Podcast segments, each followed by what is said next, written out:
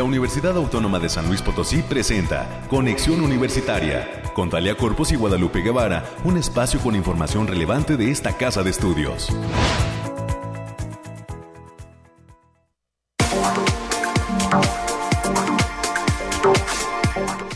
Llegamos al jueves, hoy es 17 de agosto del año 2023. Muy buenos días San Luis Potosí, México, el mundo. Gracias por estar aquí en las frecuencias de Radio Universidad. Usted nos está escuchando en el 88.5 de FM, en el 1190 de M también, con cobertura en la ciudad capital y el área conurbada, y además en el 91.9 FM, que tiene como sede Matehuala, específicamente nuestra unidad académica multidisciplinaria de esta zona, y nos permite eh, pues tener cobertura en diferentes municipios del altiplano potosino, así como al sur del estado de Nuevo León. A todas y todos, muchas gracias por estar aquí. También a quienes de manera diferida nos escuchan en nuestro eh, Spotify a través del perfil UASLP. Ahí nos encuentra también con cada programa de lunes a viernes. En internet, radio y televisión.uaslp.mx es el sitio específico a través del cual también eh, se brinda al mundo nuestra señal. Bienvenidas y bienvenidos, por favor acompáñenos hasta las 10 de la mañana. Tenemos un programa hoy movidito, hay varios invitados, un poco más que de costumbre. Y pues le comienzo a indicar eh, pues cuáles serán, a compartir más bien cuáles serán estas personas que nos estarán acompañando en el programa de este jueves. En una primera instancia, a las 9.20 de la mañana, hablaremos del diplomado virtual titulado Protección Internacional, Inserción e Integración Laboral de Personas Refugiadas en México. Esta es una actividad que se impulsa desde la eh, División de Vinculación USLP con el respaldo y el apoyo de la Secretaría del Trabajo y Previsión Social de San Luis Potosí, así como de ACNUR. En este sentido, estarán en cabina Néstor Garza Álvarez, secretario del Trabajo, y eh, María Teresa Galicia, también directora de área dentro de esta dependencia estatal. Eh, además estará Lilia May Salazar, asociada de protección en ACNUR, en San Luis Potosí. Para las 9.30 de la mañana tendremos el gusto de recibir en estos micrófonos al doctor Flavio González Ayala. Es docente e investigador de la Facultad de Economía y él nos viene a compartir su punto de vista sobre lo que está sucediendo en el cono sur de América. Panorama electoral en Argentina es el título de la participación que tendrá con nosotros esta mañana. Enseguida, a las 9.40, tendremos los temas culturales. Para ello recibiremos al maestro Jonathan Gamboa, docente del Departamento de Articultura, pero también integrante de esta agrupación tan querida y tan conocida dentro de lo que son los grupos universitarios. Es el grupo Axla, quien el día de hoy va a ofrecer el recital titulado Cantando a Buena Vista Social Club. Para las 9.50 eh, nos enlazaremos hasta la unidad académica multidisciplinaria región Altiplano con eh, la doctora Raquel Ávila Rodríguez, la maestra Blanca Edith Castillo Hernández, docente desde esta área universitaria, y los estudiantes José Francisco Loera y Jesús Antonio Torres Cárdenas. Ellos nos van a compartir los detalles acerca de la obtención de una medalla de plata en la Expo Ciencias Costa Rica 2023. Así es que con esto daremos forma a nuestro programa. Agradezco el respaldo que como cada mañana nos brinda el productor Efraín Ochoa y también Alonso que está hoy en los controles técnicos. Muy, muchas gracias por su apoyo. Y recuerde usted que tenemos líneas de enlace. Nos puede llamar al 444 826 1347. 9 de la mañana ya con 8 minutos. Vamos al clima.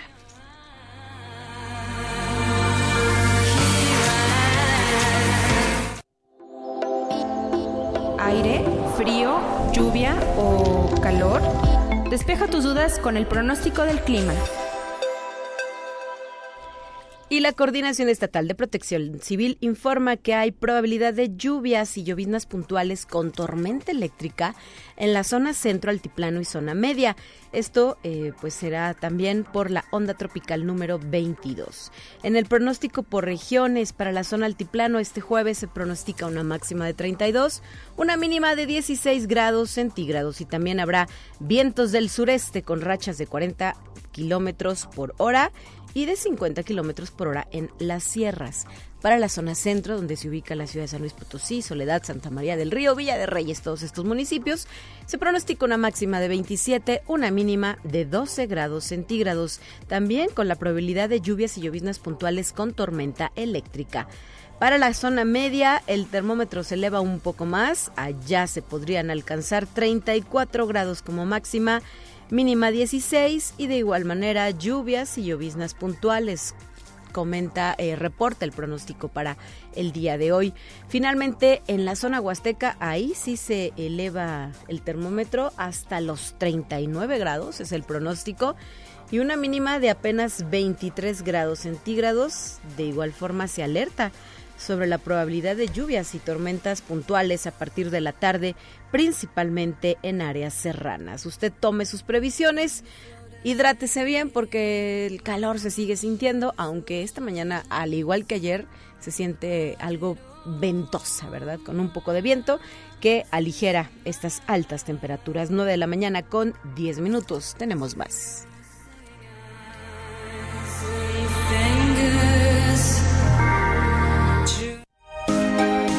Escucha un resumen de Noticias Universitarias.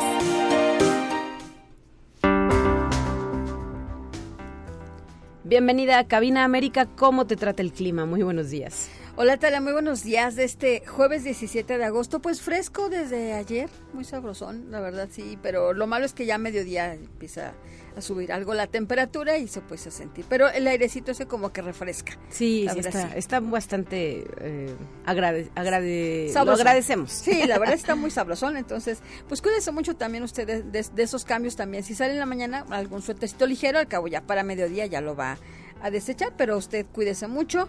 Saludos a quienes nos sintonizan a través de todas las frecuencias y en especial nuestros compañeros de allá, la Unidad Académica Multidisciplinaria Zona Altiplano, en nuestro campus Matehuala. Y bien, pues vamos a dar la información. Y la Universidad Autónoma de San Luis Potosí se distingue por su pertinencia y calidad educativa gracias a la oferta de carreras que cuentan con acreditación vigente ante organismos nacionales e internacionales. Así lo apuntó el doctor Alejandro Javier Cermeñoguera, rector de la institución, quien enfatizó que este logro es el fruto del inquebrantable esfuerzo del personal docente de investigación, administrativos y funcionarios, quienes trabajan para asegurar que la educación y atención brindada en toda la universidad alcancen niveles de excelencia. Esto lo dijo durante la ceremonia de bienvenida al ciclo escolar 2023-2024 para las y los estudiantes de la Unidad Académica Multidisciplinaria Zona Media, nuestro campus Río Verde, donde se realizó esta actividad en el auditorio y que contó con la presencia de autoridades universitarias de ese campus, Talia. Así es, saludos al doctor Héctor López Gama, quien es el director de la unidad académica multidisciplinaria Zona Media, así como a los coordinadores de las carreras, a la Secretaría Académica, quienes forman parte de nuestra institución y de esta manera eh, pues están arrancando también estas actividades del nuevo ciclo escolar. Hay que puntualizar, América, que después de esta actividad eh, el rector y la comitiva que lo acompaña, que son funcionarios universitarios, se trasladaron también al municipio de Tamazunchale, donde el día de hoy se va a llevar a cabo, si no es que ya se está desarrollando esta ceremonia de bienvenida, pero ayer por la tarde, si me permites agregar, se llevó a cabo la entrega de las becas de un programa que ha venido impulsando este campus, nuestra unidad académica Región Huasteca Sur, que encabeza el doctor Oscar Fernández Pérez Tejada. Es un esfuerzo, eh, este programa se llama Peso a Peso y es un esfuerzo coordinado con empresarios de la región, así como con el ayuntamiento de Tamazunchale. Eh, esto implica que cada peso que aporta la universidad es duplicado a través de aportaciones de los empresarios y del ayuntamiento y gracias a esto el día de ayer 29 estudiantes de diferentes carreras de la coordinación recibieron una beca de colegiatura para iniciar o continuar con eh, lo que son eh, pues sus estudios profesionales. Así es que ayer mismo, después de Río Verde, nuestro incansable rector se lanzó a Tamazunchale, hoy va a continuar ahí con actividades y pues ya mañana estaremos reportando cómo cierra la semana en cuanto a esta a, esto que le conocemos como las ceremonias de bienvenida en campus y que permiten pues tener ese acercamiento con la comunidad de nuevo ingreso pero eh, también con quienes ya son estudiantes, docentes e investigadores administrativos de nuestra UASLP. Cabe hacer mención, América, que ha estado acompañando esta gira nuestra tienda de productos, de productos, perdón, Unimanía.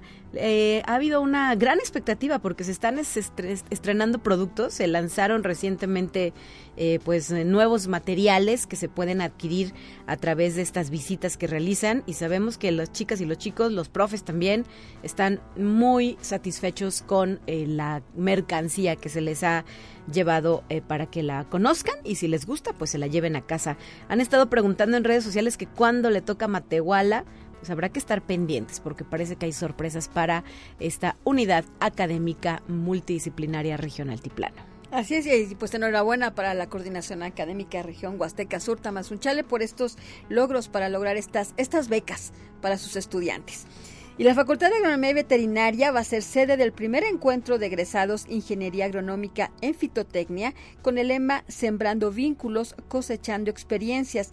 Esta actividad se va a desarrollar el día de mañana, viernes 18 de agosto, en las instalaciones del plantel. Esta actividad va dirigida a estudiantes de los diversos programas educativos de la facultad, contando con la colaboración del Colegio de Ingenieros Agrónomos de San Luis Potosí. Además de la vinculación, se pretende establecer un proceso para el seguimiento de egresadas y egresados y poder lograr la acreditación por parte del Consejo de Acreditación de la Enseñanza de la Ingeniería AC por sus siglas CASEI. Y la Universidad Autónoma de San Luis Potosí se prepara para la edición número 40 del Medio Maratón Atlético Universitario, mismo que se va a llevar a cabo el domingo 24 de septiembre aquí frente a la Plaza de los Fundadores y el edificio central. Las carreras están abiertas a atletas de todos los niveles, desde la comunidad universitaria hasta instituciones educativas, clubes deportivos y atletas en general. Los costos de inscripción varían según el mes de registro, siendo 350 pesos durante el mes de agosto y 50 pesitos más durante el mes de septiembre, es decir, 400. Todo esto hasta agotar existencias. Para mayores informes, en el teléfono 4448 262300. Hay varias extensiones ¿eh? para que no diga que no le contesten. 5571, 5575, 5578 y 5554 para que vayan y se registren y puedan ser parte de este, de este maratón número 40. Perfecto, que genera siempre pues gran expectativa entre la población potosina, entre nuestra comunidad USLP y todos estos clubes de corredores que ya piden cuándo se va a realizar, bueno, ya tenemos fecha y pues ya también las inscripciones abiertas. Así es. Y el Centro de Documentación Histórica Rafael Montejano y Aguiñaga invita para el día hoy, jueves 17 de agosto, en punto de las 6 de la tarde, a la apertura de la exposición Voces en Libertad, que exhibe una muestra de carteles de la Bienal Internacional del Cartel en México. La entrada, ya saben, es completamente libre, así que los esperamos en la esquina de Damián Carmona y Arista, aquí en el Centro Histórico de la ciudad de San Luis Potosí. A las 6 de la tarde les recordamos. Y como ya es costumbre, el próximo sábado 19 de agosto los invitamos a que conozcan los productos orgánicos y naturales del Tianguis de Productos Maculitiotzin, que se instala en la explanada exterior del Centro de Servicios Integrales de la Zona Universitaria Poniente, con la participación de productores del agua azteca, así como del altiplano potosino.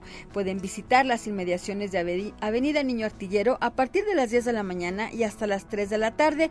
No olviden llevar su bolsa reutilizable. Y vayan, hay muchos productos ¿eh? de muy buena calidad y completamente naturales. Sí, es una excelente opción para la economía familiar. También nosotros apoyamos a los productores que eh, cuentan con esta certificación de que sus productos eh, son avalados por Senacica, por este sistema que ha gestionado el doctor Ramón Jarquín Galvez, quien es el principal impulsor de este proyecto del Tianguis Macuilitatzin. Y eh, pues hay que darnos una vuelta. Seguro van a encontrar algo que les gusta, algo que se les antoje. Hay productos naturales, hay productos elaborados, sabemos que a veces llevan pan, mermeladas, me parece que quesos, no estoy segura, pero eh, sí hay opciones. O eh, frutas y verduras, las que quiera también. tortillas, ¿no? Tortillas también. tortillas también. Entonces vayan, vayan el, próximo. Huevo, huevo también. Huevito, este, y productos, por ejemplo, de, de, belleza, ¿no? cosméticos, este, naturales. Muy bien. Oye, América, y si me permites, también tenemos por aquí una invitación de la Facultad de Ciencias Sociales y Humanidades específicamente de la licenciatura en arqueología, ya que el día de hoy estarán desarrollando a partir de las 2 de la tarde y hasta las 3.30 este jueves 17 de agosto vía Zoom un foro de discusión académica que han titulado Las mujeres en la arqueología, en donde estará participando la maestra Miriam Campos Martínez de la Universidad de California Merced. Esto, eh, les digo a ustedes, se va a llevar a cabo el día de hoy jueves a las 2 de la tarde y pueden solicitar informes y también su acceso a esta sesión en el correo carolina.rodríguez.uaslp.mx. Así está, y continuamos con un poquito de más información. El Centro Interdisciplinario de Atención Universitaria está invitando al público en general a las primeras jornadas de fisioterapia deportiva que se van a realizar los días 7 y 8 de septiembre del presente año. Para mayores informes pueden marcar al teléfono 4448 26 2300, la extensión el 8761. Así que los esperamos en Francisco Peña, esquina Comerigno Arriaga, aquí en San Luis Potosí Capital. Y también tele desde la Facultad de Ciencias Sociales y Humanidades se está invitando a estudiantes, egresados y docentes a participar del curso Didáctica Crítica para la Enseñanza de las Ciencias Sociales que se va a realizar del 11 de septiembre al 13 de noviembre del presente año en las instalaciones del plantel.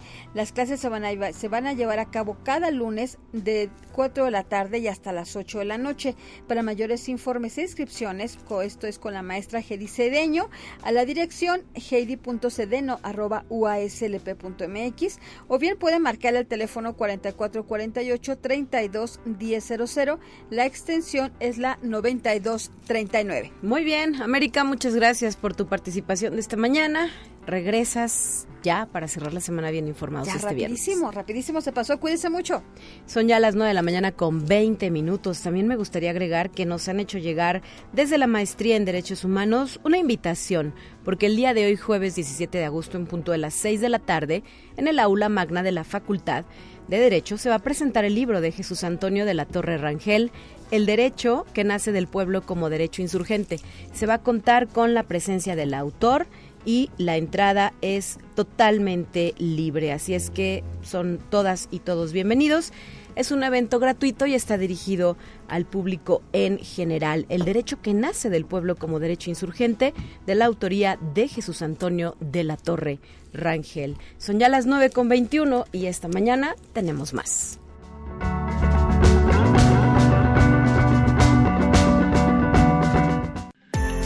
Soy José Salomé Murguía Ibarra director de la Facultad de Ciencias. Aprovecho este medio para mandar una gran felicitación a Conexión Universitaria.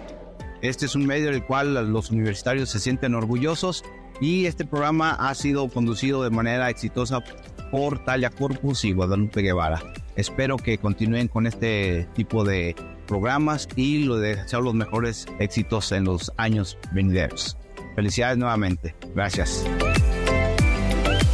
Conexión Universitaria. Seis años al aire. Te presentamos la entrevista del día. Son ya las 9 de la mañana con 22 minutos y hoy vamos a platicar sobre un diplomado virtual que está llegando ya a su segunda edición y que es impulsado desde esta universidad a través de la División de Vinculación, pero en colaboración con dos instancias. Una de ellas es la Secretaría del Trabajo y Previsión Social, eh, para lo cual pues agradezco que se encuentre con nosotros el titular de esta secretaría, Néstor Garza Álvarez. ¿Cómo estás? Bienvenido. Muchas gracias, muy bien, muy buenos días. Buenos días a todo tu auditorio. Gracias. Y la maestra María Teresa Galicia, qué gusto verte de nueva cuenta. Maestra, bienvenida a Conexión Universitaria. Muchísimas gracias, un gusto saludarte y también a toda la audiencia. Está también con nosotros con la representación de la eh, de ACNUR en San Luis Potosí, la asociada de protección Lilia Maiza Lázar. ¿Cómo estás? Hola, muy bien, mucho gusto a ti y a tu auditorio. Muchas gracias por estar con nosotros ahora en cabina para eh, pues brindarnos detalles de lo que es la realización de este de la segunda edición del diplomado virtual que eh, pues está próximo a iniciar, será dentro de un mes más o menos, en septiembre arrancan actividades. Y pues platícanos eh, cómo surge este proyecto, ya es la segunda edición. Y qué experiencias se tienen. ¿Con quién comenzamos? Bueno, aquí es, es un trabajo en, equipo.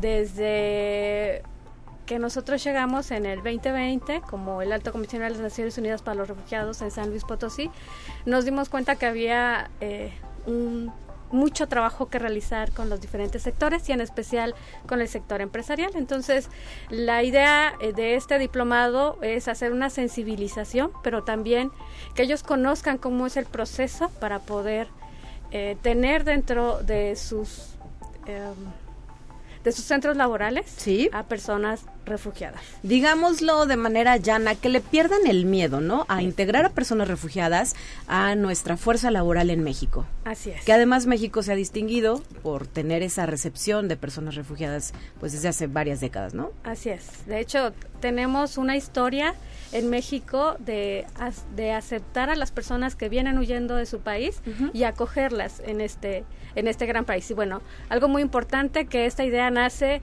no solo de ACNUR, en realidad desde la Secretaría del Trabajo con el maestro Néstor y con todo su equipo, que él nos puede dar un poquito más de, detalle porque realmente fue fabuloso. Nace exactamente en enero 2022. 2022. La primera edición de este diplomado. Así es. Fíjate que desde hace tiempo eh, yo personalmente en lo individual estoy familiarizado con el trabajo que hace el Alto Comisionado de las Naciones Unidas para los Refugiados. Y cuando empezamos a trabajar en esta administración, el gobernador Ricardo Gallardo, pues bueno, muy bien plasmó en el, lema de esta administración Potosí para las y los potosinos, un, lema de inclusión en todas las acciones de gobierno. Y con la maestra Tere, que hoy también aquí nos acompaña, es nuestra directora de inclusión, decidimos que tendríamos que abarcar más este, este aspecto, ¿no? Los grupos prioritarios, como en algún momento se les llama grupos vulnerables, pues debería de incluir la, la población que tenía una necesidad de empleo, una necesidad de productividad social, ¿no? Que es eh, algo que nos hemos enfocado y empezamos a establecer esta, eh, esta línea de trabajo con ACNUR y pues bueno, también de la mano, por supuesto, con la Universidad Autónoma de San Luis Potosí, que ha sido un aliado importantísimo para toda la capacitación en este aspecto y en muchos otros más. Hemos desarrollado con esta unidad de vinculación muchos foros, muchos eh, mesas de análisis, capacitación artesanos, capacitación para el sector productivo, empresarios, cámaras. También hemos realizado programas de sensibilización en materia de derechos humanos laborales, para los 24 eh, municipios indígenas del estado y demás. Y una de estas tareas o de estas líneas de trabajo que nos planteamos fue el tema de la integración y el programa de soluciones duraderas que tiene el Alto Comisionado de las Naciones Unidas que eh, Lili en San Luis Potosí tiene a bien eh, llevar a cabo.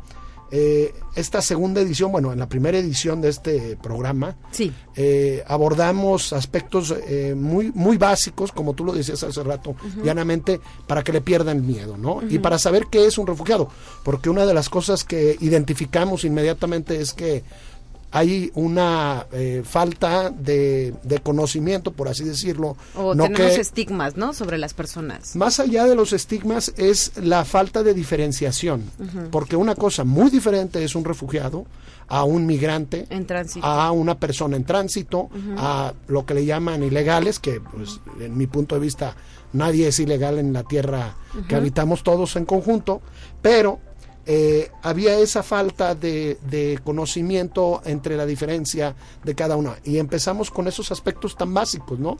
Que una persona refugiada tiene el derecho al trabajo y las mismas obligaciones que todos nosotros, ¿no? Eh, pagar impuestos, eh, respetar las leyes, inclusive tienen obligaciones con la oficina del alto comisionado de reporte, de información, donde se desplazan, no pueden desplazarse de un lugar a otro libremente cuando eso debería ser un derecho, ¿no?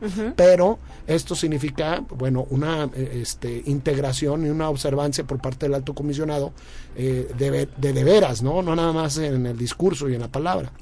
Y eh, mediante esto nos hemos permitido generar este diplomado en conjunto con la universidad y que la maestra Tere coordina acertadamente junto con Carmen Acevedo para que se conozca más de esta información. Muy bien. Maestra, si nos quieres brindar detalles de la realización de esta segunda edición, nos quedan algunos minutitos.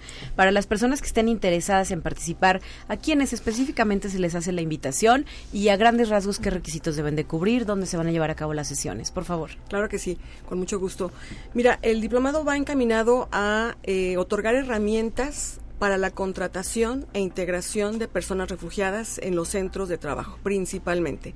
Pero pueden acudir a este diplomado cualquier persona, estudiante, académico interesado en conocer más la problemática de la movilidad humana y todo lo que en el contexto eh, americano estamos viviendo en esta diáspora eh, de migración que se mueve del sur hacia, hacia el norte y que está llegando a San Luis de manera importante pero imperceptible para nosotros mismos y culturalmente es importante abrirnos a estos nuevos escenarios e integrar a la población de manera laboral pero también de manera social. Entonces vamos a ver aspectos normativos, aspectos de, de protección de los derechos humanos de estas personas eh, que se están refugiando en México y particularmente que están llegando aquí a San Luis.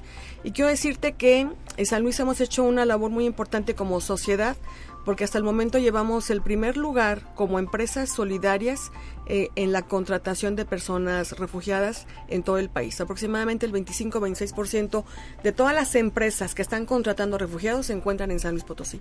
Entonces, esto es un mérito bien importante de eh, San Luis, de la capital particularmente, y por eso también es muy importante eh, conocer y reconocer el fenómeno pero también abrirnos a este espacio de integración de personas con talentos para participar en las empresas. Entonces, la principal herramienta que surge de este diplomado es como una guía para la contratación de personas refugiadas, porque como tú debes saber, tienen una condición distinta del ser migrante y una condición distinta del ser local. Claro. Entonces los empresarios deben de saber cuáles son esos requisitos, cómo deben de ser abordados y cómo culturalmente tienen que abrirse sus espacios para la integración de estos nuevos perfiles de talentos que están llegando al Estado. Y me imagino que si lo hacen uno, los demás empiezan a voltear a ver y decir, oye, yo también lo puedo integrar, ¿no?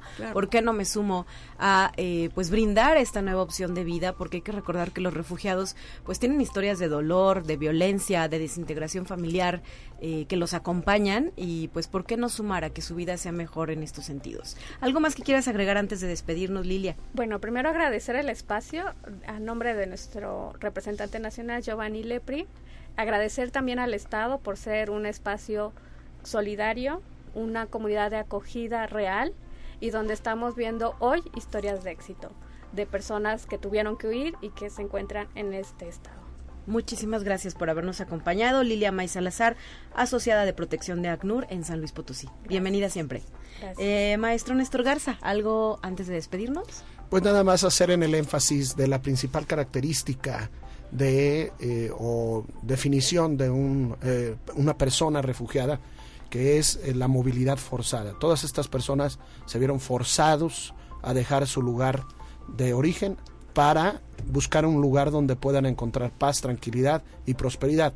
Ellos han decidido estar en San Luis Potosí, ahora nos corresponde a nosotros estrecharles la mano y generar estas oportunidades. Muchas gracias, maestro. Y María Teresa Galicia, eh, recuérdanos hasta cuándo se pueden inscribir, a través de qué canal se realiza esta eh, pues inscripción para el diplomado virtual.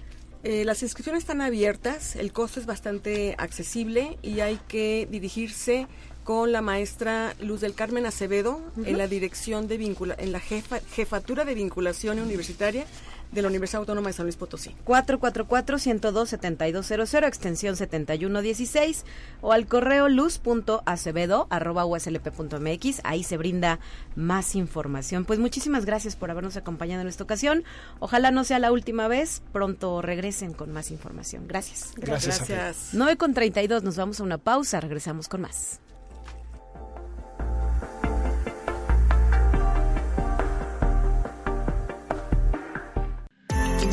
Buen día, soy la maestra Rosa María Reyes, directora de la Facultad del Hábitat. Quiero expresar mi felicitación a Conexión Universitaria por este sexto aniversario.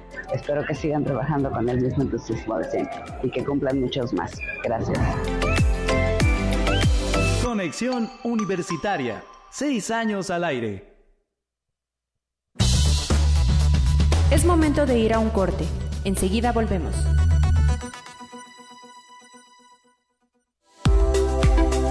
Continuamos en conexión. Volvemos con más temas. Hola, soy Brenda Navarro, defensora de los derechos universitarios. Muchas felicidades a Conexión Universitaria por su sexto aniversario. Gracias por seguir siendo la voz de las y los universitarios en nuestra radiodifusión. Conexión Universitaria. Seis años al aire. Te presentamos la entrevista del día. 9 de la mañana ya con 35 minutos y voy a la línea telefónica. Ya se encuentra eh, con nosotros el docente e investigador de la Universidad Autónoma de San Luis Potosí de la Facultad de Economía, el doctor Flavio González Ayala, quien hace mucho no escuchábamos por acá, así es que de verdad es un gusto poder hacer contacto contigo. Doctor, ¿cómo estás? Muy buenos días. Talia, muy buenos días, qué gusto saludarte a ti el auditorio. Como dices, un ratito que no hablábamos, pero de, de, nueva vuelta en contacto. Gusto en saludarlos. Y bueno, pues vaya tema que hemos elegido para esta conversación, porque el fin de semana, eh, pues los ojos de medio mundo puestos en lo que sucede en el cono sur del continente americano la victoria del candidato libertario Javier Milei, que fue una sorpresa en las elecciones primarias argentinas, que fue uno de los, el candidato más votado. ¿Qué significa esto? ¿Qué implica para la geopolítica? Y pues qué expectativas se abren con esta situación. Doctor, platícanos. Pues mira, efectivamente, como comentas, es una sorpresa incluso a nivel global por lo, lo que gane el señor Milei bueno, no que gane, sino que ganó lo que fueron las eh, primarias, primarias, en Argentina, que fueron este pasado 13 de agosto, y que las elecciones van a ser el 22 de octubre. De ahí, si hay, si nadie obtiene más de la mitad de los votos, pues se van a tener que ir a, a una segunda vuelta en la cual se vendría haciendo en noviembre. Este es el proceso electoral que tiene Argentina. Pero en las primarias el, el que haya ganado el señor Milei realmente es una sorpresa, porque viene de la ultraderecha. Es un hombre realmente muy radical. Es un hombre que eh, se identifica con la política de Donald Trump con la política de Bolsonaro en Brasil y eh, ha, hecho declaraciones muy fuertes. Por ejemplo, él está a favor de la venta de órganos de forma sí, normal. Qué locura, ¿verdad? Es, una locura lo que dice. Luego, en la cuestión económica, de hecho, si de por sí había devaluación en Argentina, hubo una devaluación mayor con el triunfo de él, porque dice que va a quitar el Banco Central de Argentina. Es algo que no se entiende. Ha hablado de que va a quitar muchas secretarías, va a dejar pocas secretarías, y también habla de que Argentina saldrá del Mercosur, un proceso integrador que se formó desde la década de los 90, en la cual están Brasil, Argentina, Uruguay y Paraguay y de que se quiere salir. Sin embargo, recordando la crisis argentina del 2001, uno de los motores que jaló a Argentina para que no cayera todavía en peores condiciones fue el Mercosur. Entonces, salirse de esos mecanismos son muy fuertes. Por otro lado, otras de sus declaraciones habla de que él no quiere ningún nexo con países socialistas eh, o que tengan que ver con la izquierda, porque él es, de hecho, se llama un país, eh, digo, se llama su partido eh, libertario y dice que romperá relaciones con Cuba y con todo aquel país que eh, tenga que ver con la con cuestiones de izquierda y que no fomentará ninguna cuestión económica con este tipo de países. Ahí pues no ha mencionado a México, sin embargo podría en un momento dado eh, dificultarse la relación entre México y Argentina y de hecho ya el presidente mexicano dijo que, eh, que si que el triunfo de este señor es equivalente a que el nazismo haya ganado en Argentina y hablaban de esta dificultad. Sin embargo, todavía falta un periodo largo, bueno, todavía falta de aquí a octubre para las elecciones y en estas tres fuerzas, generalmente quien gana las primarias pudiera ganar, eh, tiene la tendencia a ganar las elecciones en Argentina, pero al ser tan polarizado, que es el problema que hay en todo lo que me preguntabas de la geopolítica global, es o la gente se va a la, a la extrema izquierda o se va a la ultraderecha no eh, los políticos de centro ya desencantaron no tienen este eh, no tienen esta forma de llamar la atención, ya tienen poca credibilidad porque lo han hecho durante muchos años y no han hecho grandes cambios. Y entonces o se van a la izquierda o a la eh, que lo vemos en todo lo que está pasando en América Latina con lo que eh, Bolivia, Colombia, México, etcétera y o se van a la ultraderecha como el caso de Brasil con Bolsonaro o el caso ahora de Argentina con esta ultraderecha radical que realmente eh, o el caso incluso de los Estados Unidos en donde se van con un hombre como Donald Trump que ganó las elecciones y que lo único que hacen es desestabilizar, eh, bueno, de que desestabilizar porque hacen cosas o fenómenos que afectan a la economía y que luego alguien tiene que regresar. En el caso particular de Argentina, recordemos que ellos entraron en una crisis en el año 2001, donde tuvieron cinco presidentes en menos de una, en, en un periodo de un año, en el cual quien triunfó fue Kirchner, y donde el señor Kirchner eh, incluso eh, tiene mala relación con el Fondo Monetario Internacional por el endeudamiento de Argentina y ahí él queda dos periodos y después eh, queda la señora Cristina Fernández de Kirchner. Frente a ese kirchnerismo llega después, eh, se salen del kirchnerismo y regresan con un presidente Macri que estuvo del 2015, mal, si mal no recuerdo, al 2019, en donde este señor Macri pues le quieren echar la culpa de todo lo malo económico que, que le sucede a la Argentina. Eso lo dijo el presidente mexicano. Pero lo cual no es cierto porque toda la estabilidad argentina venía desde Kirchner y retoma ahora Roberto Fernández el poder en donde ha sido un fracaso económico todas las decisiones económicas de Argentina, en donde una altísima devaluación, inflación, poco trabajo, desempleo, que por eso es que vemos una tendencia y una vuelta a la ultraderecha y vemos sorpresas como este caso del señor Javier Milei, eh, que rompe los esquemas y es un infiltrado, diríamos, en la política, porque tradicionalmente Argentina o iba con el peronismo o iba con la derecha. El peronismo representa a Kirchner eh, y la derecha son un grupo de partidos, pero aquí sale la ultraderecha que es un tercer grupo y la sorpresa es que el peronismo eh, que es Kirchner, eh, que del kirchnerismo pasan en una tercera fuerza. Entonces yo creo que las, va a estar muy interesante las elecciones, las campañas electorales que van a estar eh, se van a desarrollar en este periodo, pero las declaraciones de este señor Milei son realmente eh, pues fuertes, en donde cuando supo que ganó, una de sus frases fue, no vine a ganar corderos, vine a despertar leones.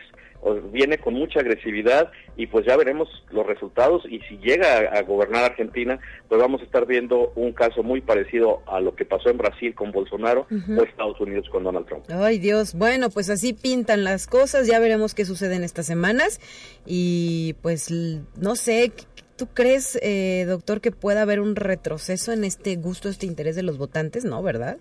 Después de lo que pasó? Eh, pues realmente eh, hay que recordar que la economía pesa mucho en las familias. Y si está viviendo una situación económica mala, eh, pues realmente se van a ir exactamente al lado opuesto, que en este caso es del kirchnerismo van a pasar a la ultraderecha conservadora. Y en esa ultraderecha pues yo creo que todos los extremos son malos. yo creo que aquí más bien la labor es qué va a hacer el, el kirchnerismo para poder recuperar, subir en el, escalafón, y también la derecha, qué va a hacer, si se va a liar o no con eh, el señor Milei, pero por lo que se ve no creo que lo vayan a hacer y creo que van a ser, hay varias fuerzas, hay otras tantas, pero yo creo que de estas tres fuerzas se ve, no sabemos si lo vayan a revertir o si ya tomen conciencia frente a las declaraciones que está haciendo, una alerta de que no pudiera ganar. No te puedo definir qué vaya a pasar. Por lo pronto, mi ley va ganando muchos analistas dicen que pues tiene la tendencia que pudiera ganar y revertir este este esto pues dependerá de las campañas cómo se desarrollen más adelante. Se ve difícil sí, pero recordemos que ahorita en la política de repente las cosas suelen ser muy volátiles y de repente hay cambios. Entonces, eh, no aquí sí no me atrevo a decir un pronóstico de quién pudiera ganar. Estaremos este, al pendiente de lo que Pero sí vale la pena observarlos. Sí, sí, sí. Pues muchísimas gracias, doctor Flavio González Ayala por traernos esta este apunte eh, y bienvenido siempre a la cabina de conexión. Hasta la próxima. Un placer, una fuerte y bonita semana para todos. Gracias.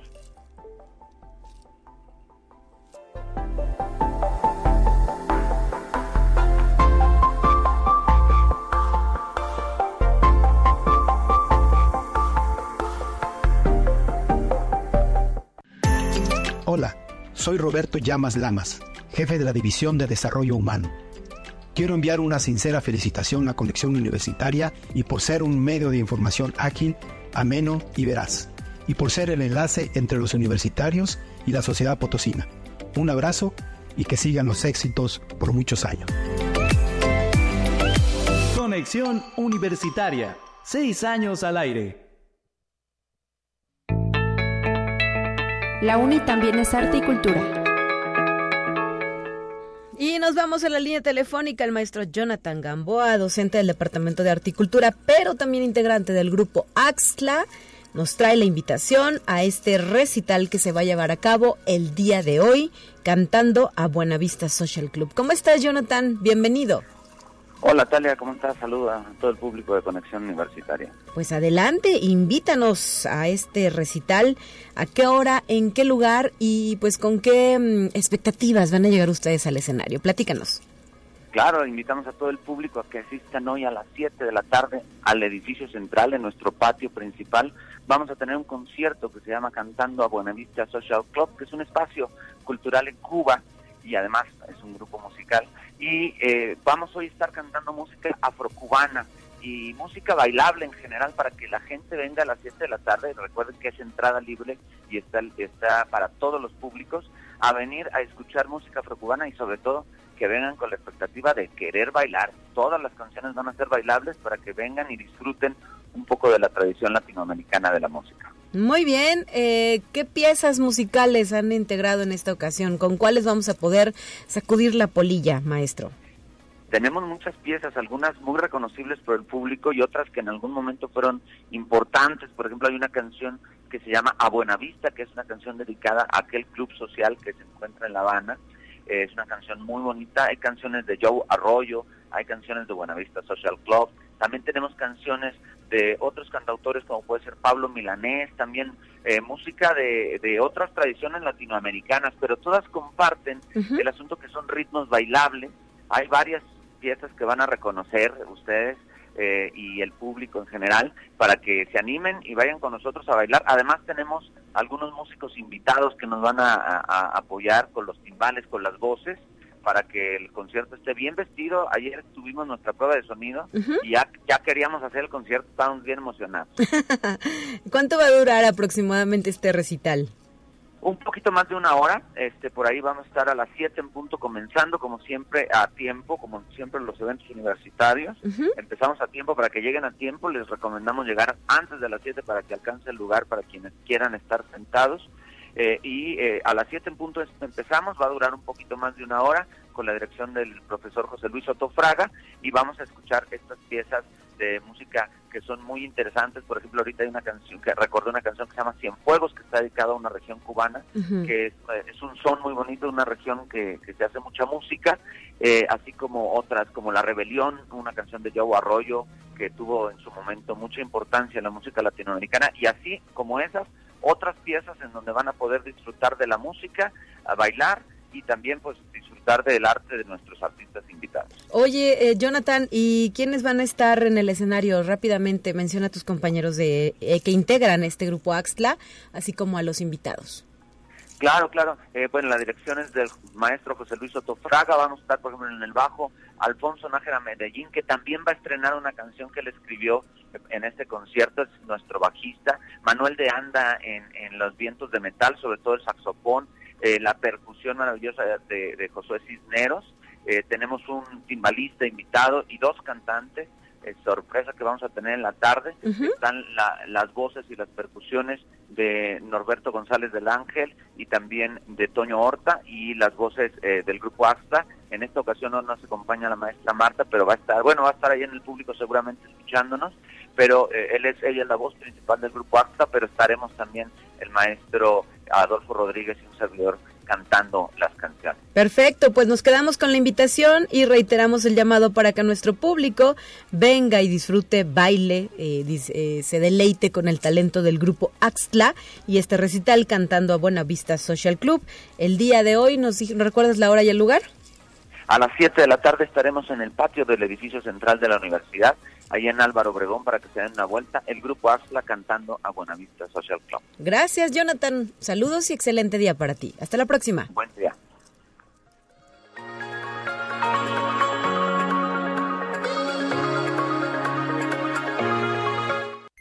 Te presentamos la entrevista del día.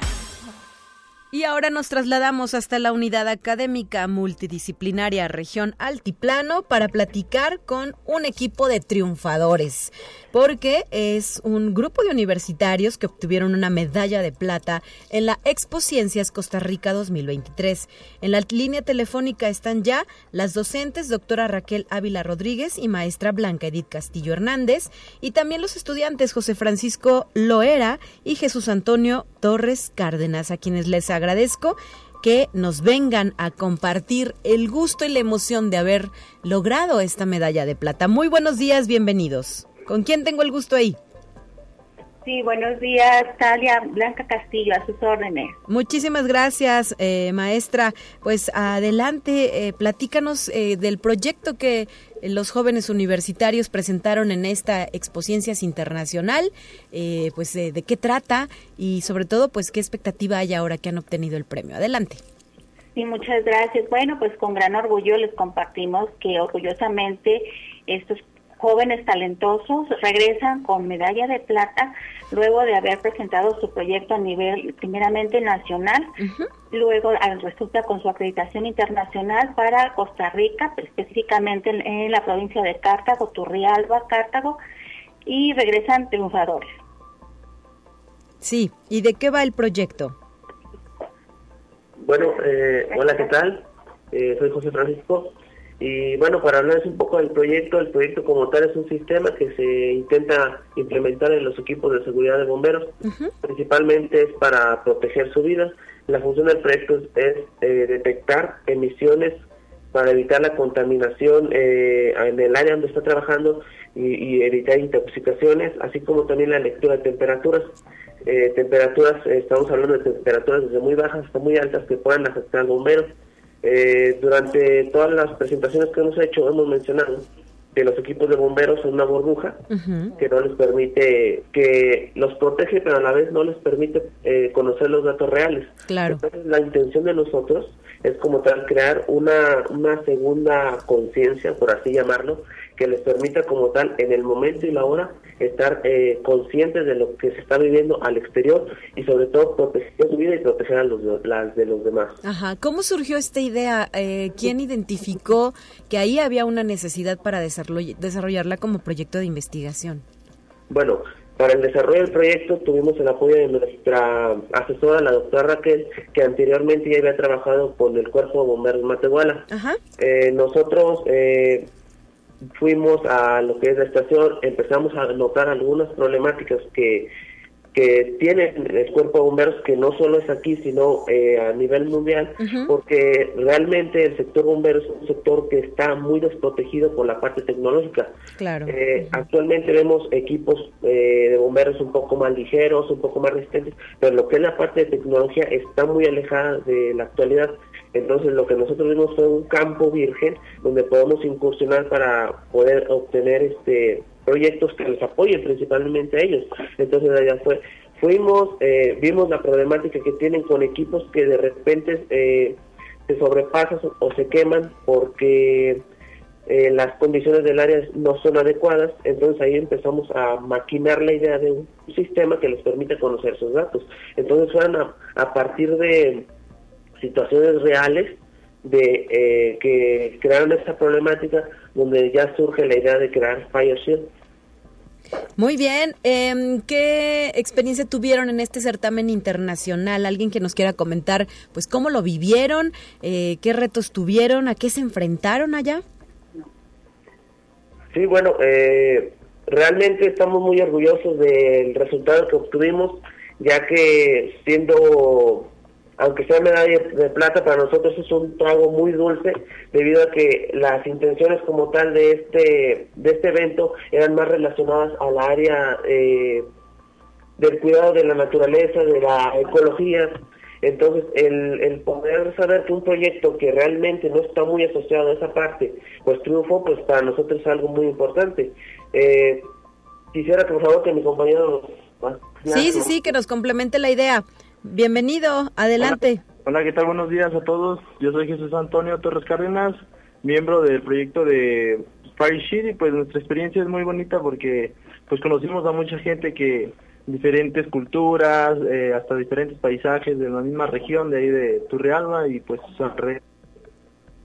y pues para nosotros es muy satisfactorio obtener este lugar, pues tanto esfuerzo que hemos desarrollado y pues con esta gratitud que nos llega hasta hoy que pues obtuvimos el segundo lugar a nivel internacional y pues comenta mi compañero a lo mejor no es un rango muy fuerte de nosotros pero pues dimos de qué hablar oye y eh, solo son ustedes dos quienes integran el equipo Sí, solamente nosotros dos y nuestras asesoras.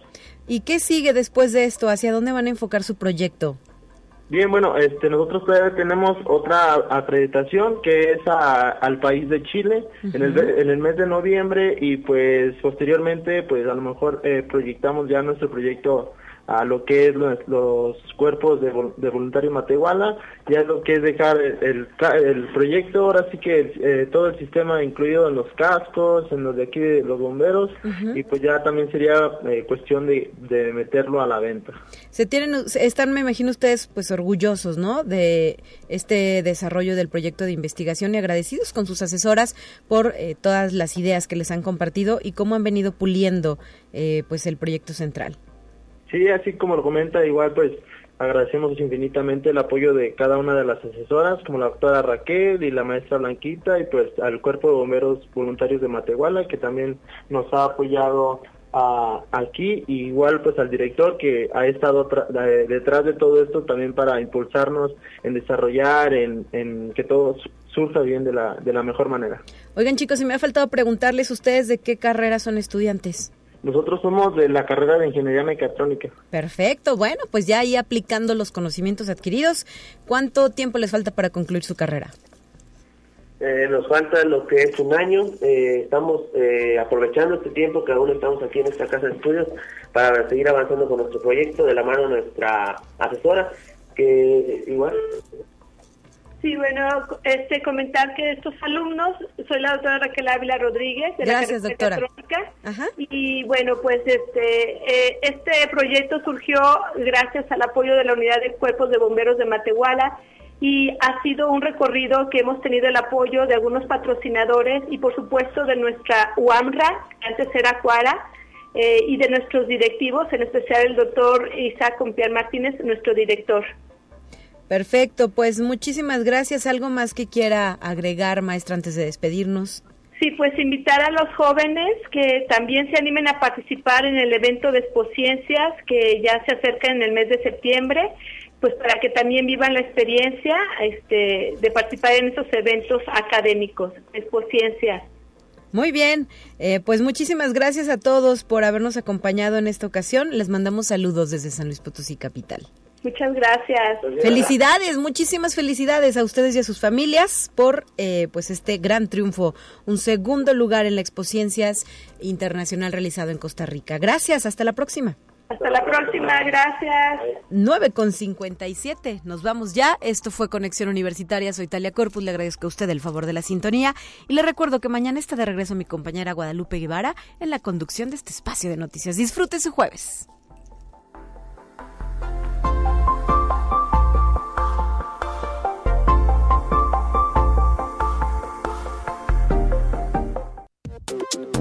Así avanza la ciencia en el mundo. Descubre investigaciones y hallazgos que hoy son noticia.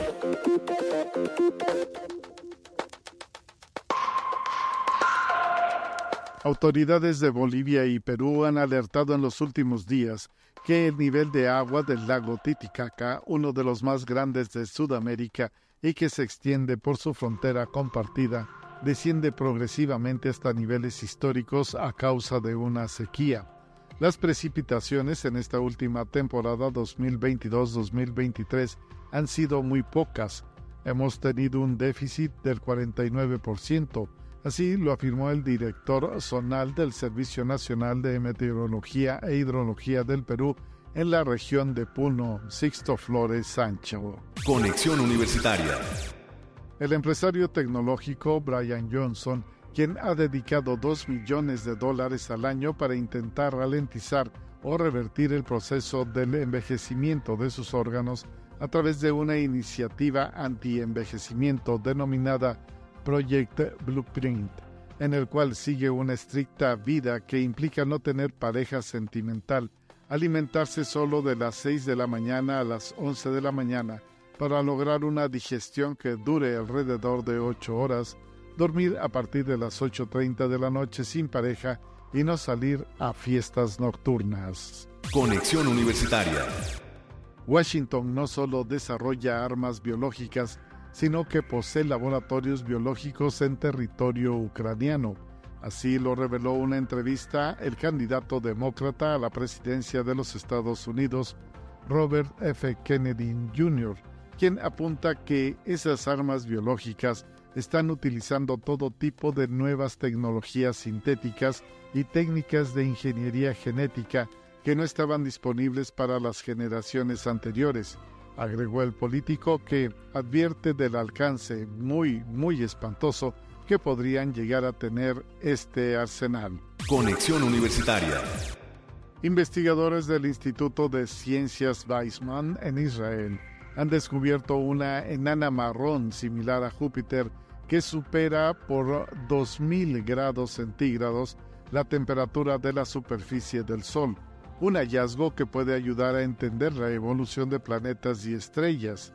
El estudio, que cuenta con la participación de científicos alrededor del mundo, fue publicado en la revista Nature este lunes y se realizó mediante el análisis de datos recogidos por el telescopio extremadamente grande, ubicado en el desierto de Atacama, en Chile.